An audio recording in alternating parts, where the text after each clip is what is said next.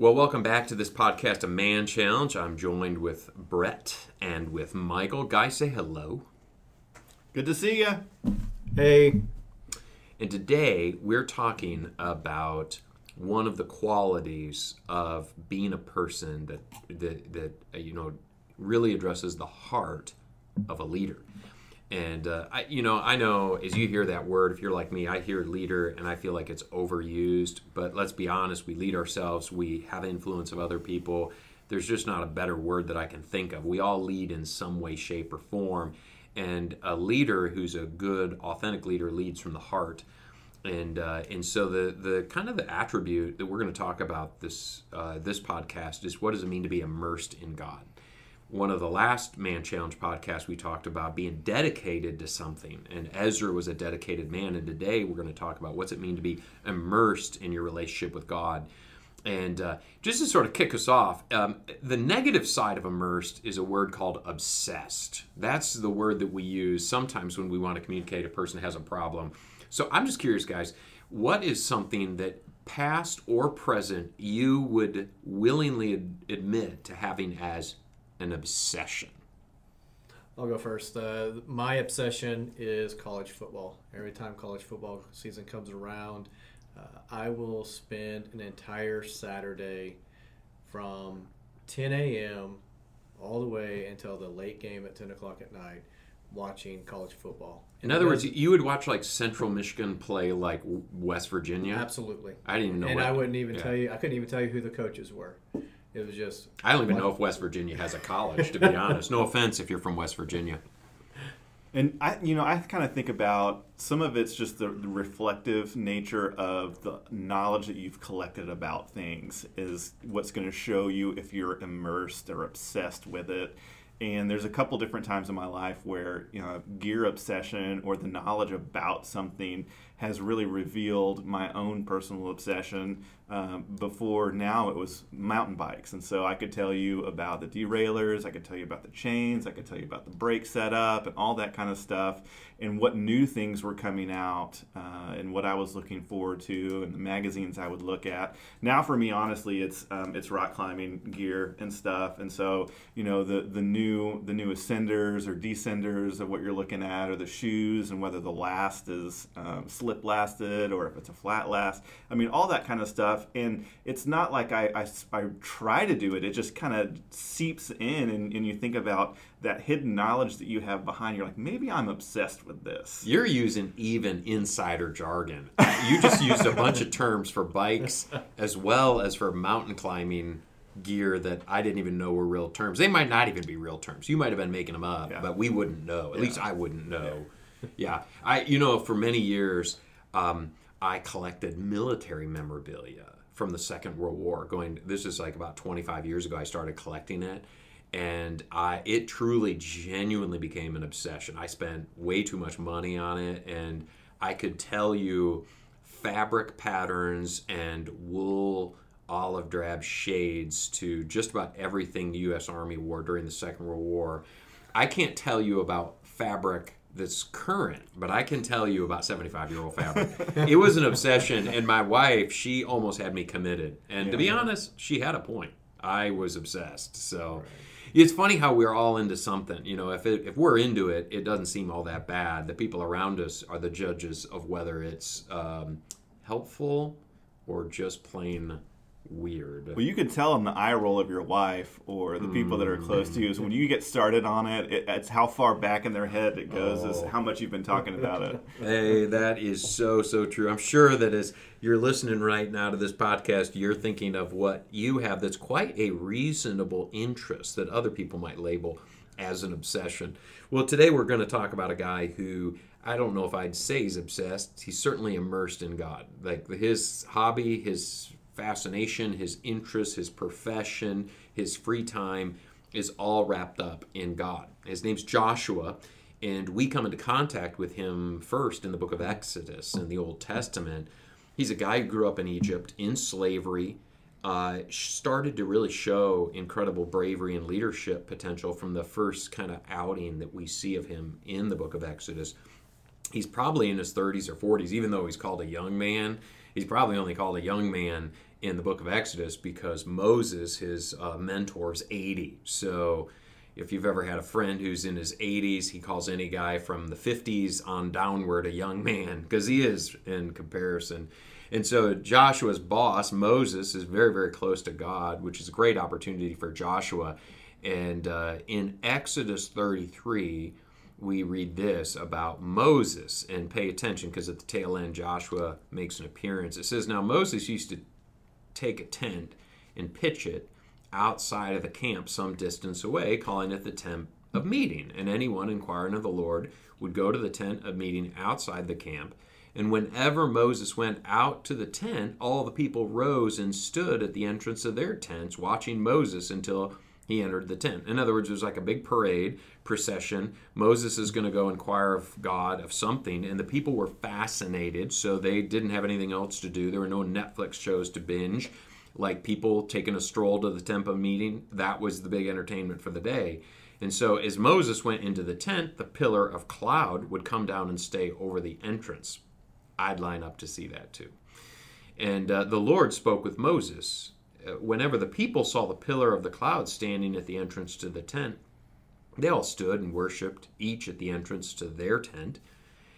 And this is interesting, verse 11. The Lord would speak to Moses face to face as one speaks to us uh, as a friend. In other words, it was just this intimate bond Moses had with God. Then Moses would return to the camp. Now, here's the thing this is, don't lose this. Then Moses would return to the camp. He did his bit, he had his prayer time with God. And it says this But his young aide Joshua, son of Nun, did not leave the tent. And so when I first read that many, many, many years ago, my first thought was, what is he doing in the tent? What do you suppose he's doing in that tent? You know, and, and this is all speculation because there's really no hard concrete evidence uh, from, from the Bible. And so scholars kind of speculate on this, and there's a really wide array. Um, I'd like to think that Joshua's in the tent um, getting to know God um, and and getting to spend a little extra time, kind of as you would if you had a mentor uh, after a meeting. You could kind of go through and get some additional knowledge. Um, and so, you know, he's he's utilizing that time to really get closer to God. There's another one too, as you think about their their you know meeting face to face. And so, as as Moses would meet face to face with God, he would shine with God's glory. And I kind of wonder too. I think it was, Shekinah, Shekinah glory. glory. Yeah. yeah. So he had the Shekinah glory, and so you kind of wonder too well, this is just another just another idea. You know, I guess there's no wrong ideas. Maybe there's no stupid ideas unless you listen. To this. We'll be the one. judge of that. Yeah. Go for it. So what if Joshua had a problem where he had to get up in the middle of the night and go to the bathroom and he couldn't see? So maybe he stuck around and got a little extra Shekinah glory so he could find his way to the restroom in the middle of the night. I mean, uh, you know, I've not read that in any of the scholastic works, yeah. but honestly, some of the things I've read are as sensible as that. Honestly, that that you could. I think that's PhD material yeah. speculation. So if you're right looking there. to write a dissertation, you could yeah. go ahead and just run with that one. Yeah. That's for free. He has to get up in the middle of the night, and it would really help if he's just all aglow. That's absolutely brilliant. There's no bad ideas except when there are bad ideas. Anyhow, so eh, here's the thing: they don't really tell us what he's doing in there. Um, I mean, some say he's doing guard duty, which is probable or possible, but but he's in this tent. I mean, this is a special, special place. He's maybe he is glowing. I mean, this is really remarkable. And I wish these are those parts in the Bible that I wish we could we could drill into and we could ask questions and find out is he having a conversation with God. What's he talking about? Is he talking to God about who he should marry or what he should name his kids or like how to best fight in a battle or what? You know, we don't have that. But this is where it's helpful. We have other parts of the Bible. And uh, there's a psalm, Psalm 105, that uh, just the first few verses give us a little snapshot of the type of person who's who's immersed in God. And I think it's helpful. Now, just to be clear, Joshua did not write Psalm 105. There's no one who ever has speculated, to my knowledge, that Joshua wrote Psalm 105. Psalm 105 was not written with Joshua in mind. But what Psalm 105 really encapsulates, at least the first five verses, is a person that you could say is obsessed with God, or they're at least very immersed in their relationship with God. And um, and so let me just read these first five verses, and then we're going to talk about five really different characteristics or qualities that I think we see here. This is Psalm 105. The psalmist starts out, he says, Give praise to the Lord, proclaim his name, make, make known among the nations what he's done. Sing to him, sing praise to him, tell of all his wonderful acts. Glory in his holy name. Let the hearts of those who seek the Lord rejoice. Look to the Lord in his strength, seek his face always. Remember the wonders he has done, his miracles, and the judgments he pronounced. And so I already said we're going to have like five characteristics we're going to look at, and then we're going to go back and talk about them. So let me just list them off, and then we'll go back one by one. Uh, characteristic one is tell others about God. Characteristic two is worship God. Characteristic three is honor God. Characteristic four is seek God. And then five is commemorate God. So let me back up. And, you know, at the beginning of the psalm, it says, Give praise, Lord, proclaim his name. And really, the, the Hebrew word there, it the Hebrew sentence reads backwards. It starts out with testify or tell. Tell others about God. Tell others what God has done. So here's the question, guys How does telling other people about God help you immerse yourself in God, experience God in a new way? I think about a, a time whenever I was uh, uh, in the corporate world, and one of the departments I worked in uh, were several uh, atheists, and they were proclaimed atheists. They would tell you, and almost on a daily basis, they would come and challenge me on why I believe what I believe, and you know, and and I think this kind of dovetails with that is. I wasn't able to, this was years ago, but I wasn't at that time able to really articulate or tell them exactly why I believe in Jesus. And so it, it, it challenged me to dive deeper into the Word. It challenged me to do more research and, and check myself why I believe in God. Why do I believe that Jesus is the Son of God? I think there's something else that just, you know, you, there's things you believe inside your heart, inside your mind, inside your body, you know. Um, but there's another way that when you say it out loud, it kind of reinforces. And sometimes you can even hear yourself say something. You're like, maybe I don't understand that very well or maybe that sounds a little weird, but maybe I need to go and, back and kind of refine some of that knowledge. Um, and so as you kind of start to proclaim, number one, it helps you, you know, refine what, what it is you believe personally. Um, the other thing is, is it just really helps you experience it. Um, and so there, there is that active thing of moving inside of the knowledge that's inside of you. It becomes active when you say it out loud. And then it even preaches back to yourself. Mm-hmm. So you hear it, something that's inside of you that gets refined and then continues to build up. And so it's really beneficial to yourself as it is to others as they're hearing it. And so it's kind of a twofold thing. And so when you say it out loud, it's really for everybody that can hear it, which includes yourself.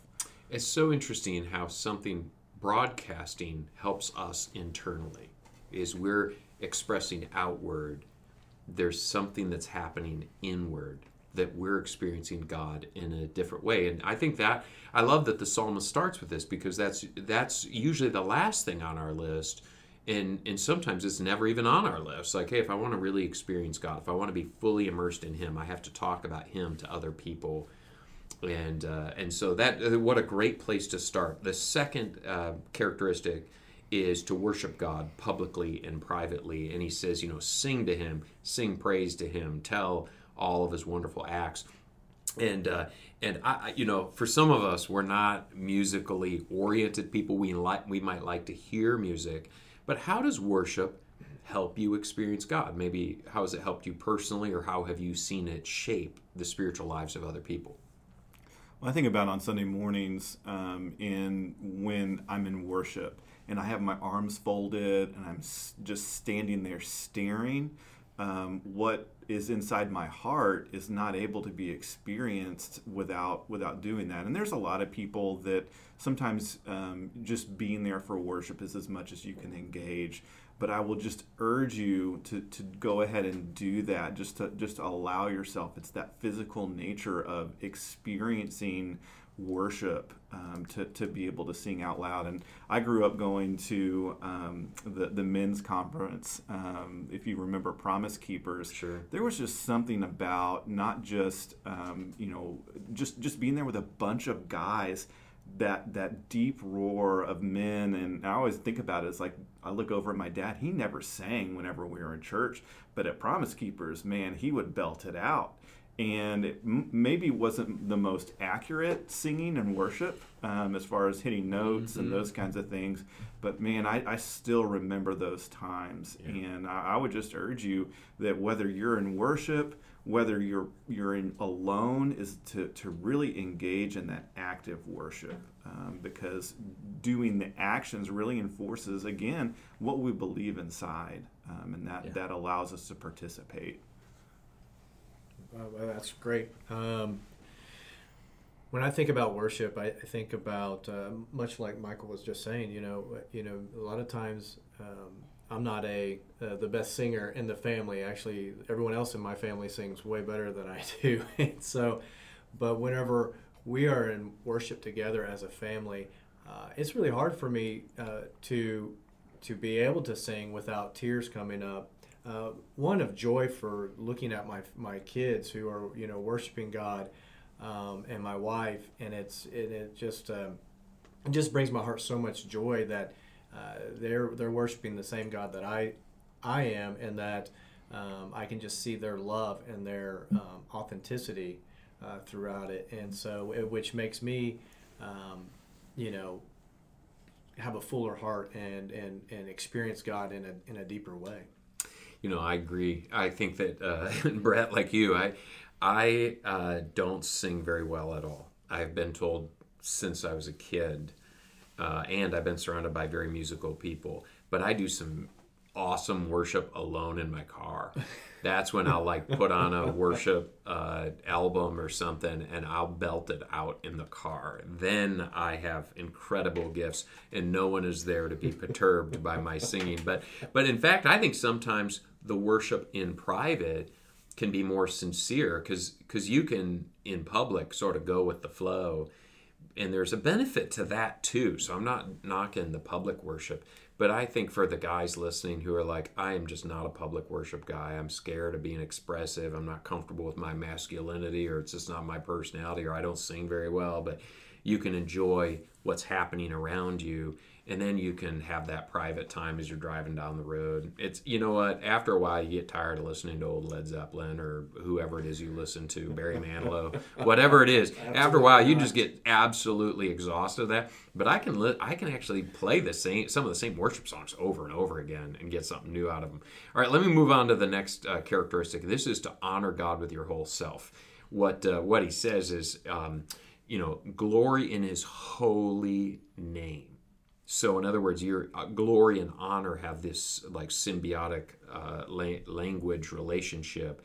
Is that you're you're you're finding this like incredible meaning and purpose in God's holy name, and uh, and so this is this idea of honoring God with your whole self, being fully wrapped up in Him. How does this one also help advance being immersed or surrounded in God? I think that um, there's so many things that we do that don't seem sacred. Uh, you get up and you go to work every single day, and it can kind of just be this monotony um, of, of well, this is this is my this is my work life, or this is the what I do to to relax, and this is my church life. You kind of we're really good at compartmentalizing and segmenting the, the different things that we do. But if you think about I want my whole self of whatever I do, I'm engaged in worshiping God. And I've heard someone say everything is spiritual, and you can maybe take that too far. But if you take it in the concept that everything is spiritual, is that writing your TPS report as unto God is giving your whole self. So the work self of what you're doing. That TPS report could be a spiritual act of worship, um, the Lord, because you're giving your best of what you're doing.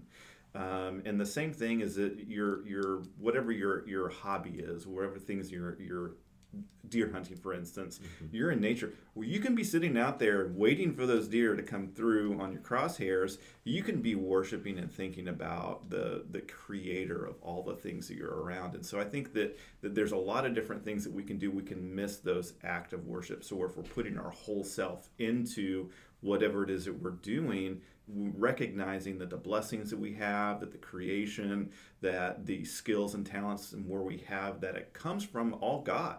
Mm-hmm. He is the creator of everything that we see, think, hear, smell, taste. He is the creator of all and deserves that worship. And so, giving your whole self in all of those areas of life, recognizing that those are from God, um, is, a, is a great way, kind of how I think about doing it.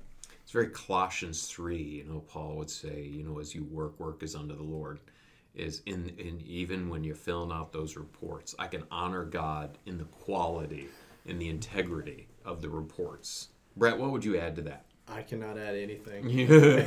Michael knocked it out of the park. That's an awesome answer. That's pretty comprehensive, Michael. Good job. Good job. All right. Uh, and then the next one is to seek continually, seek God continually, uh, you know, regularly, daily, weekly, in a disciplined way. He says, um, look to the Lord in his strength, seek his face always. You know, not just on Sunday, not just when I'm meeting with my small group, but continually, always seeking God. Brett, what are your thoughts on that? How do you how do you, how does that help you in this uh, this being immersed in God?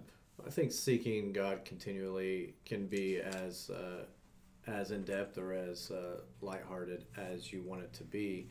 Um, and what I really mean by that is, you know, when you wake up in the morning, you can you can read your Bible, right? You can you can be praying, mm-hmm. but throughout the day, as you're driving, right, as you're as you're listening to worship music, right, you can be saying little prayers or little you know thanksgivings. You know, you know, you're thanking God for you know different things that He's He's blessed you with, or or um, you know just just throughout the entire day. It doesn't have to be um, set times that you're you know just seeking God continually throughout the day, every day.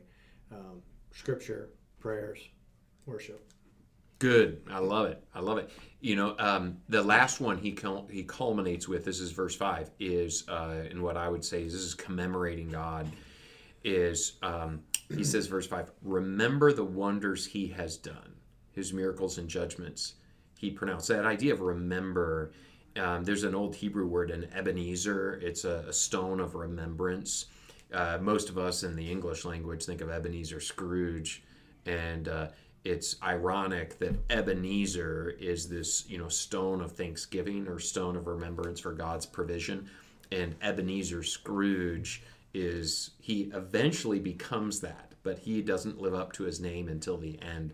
So that's lost on most English speakers. Like that name was chosen by Charles Dickens with great meaning, not just because it sounded old and weird, but it actually conveyed something. And uh, anyhow, here's the question: How do you, in your lives, I'd love to hear from both of you.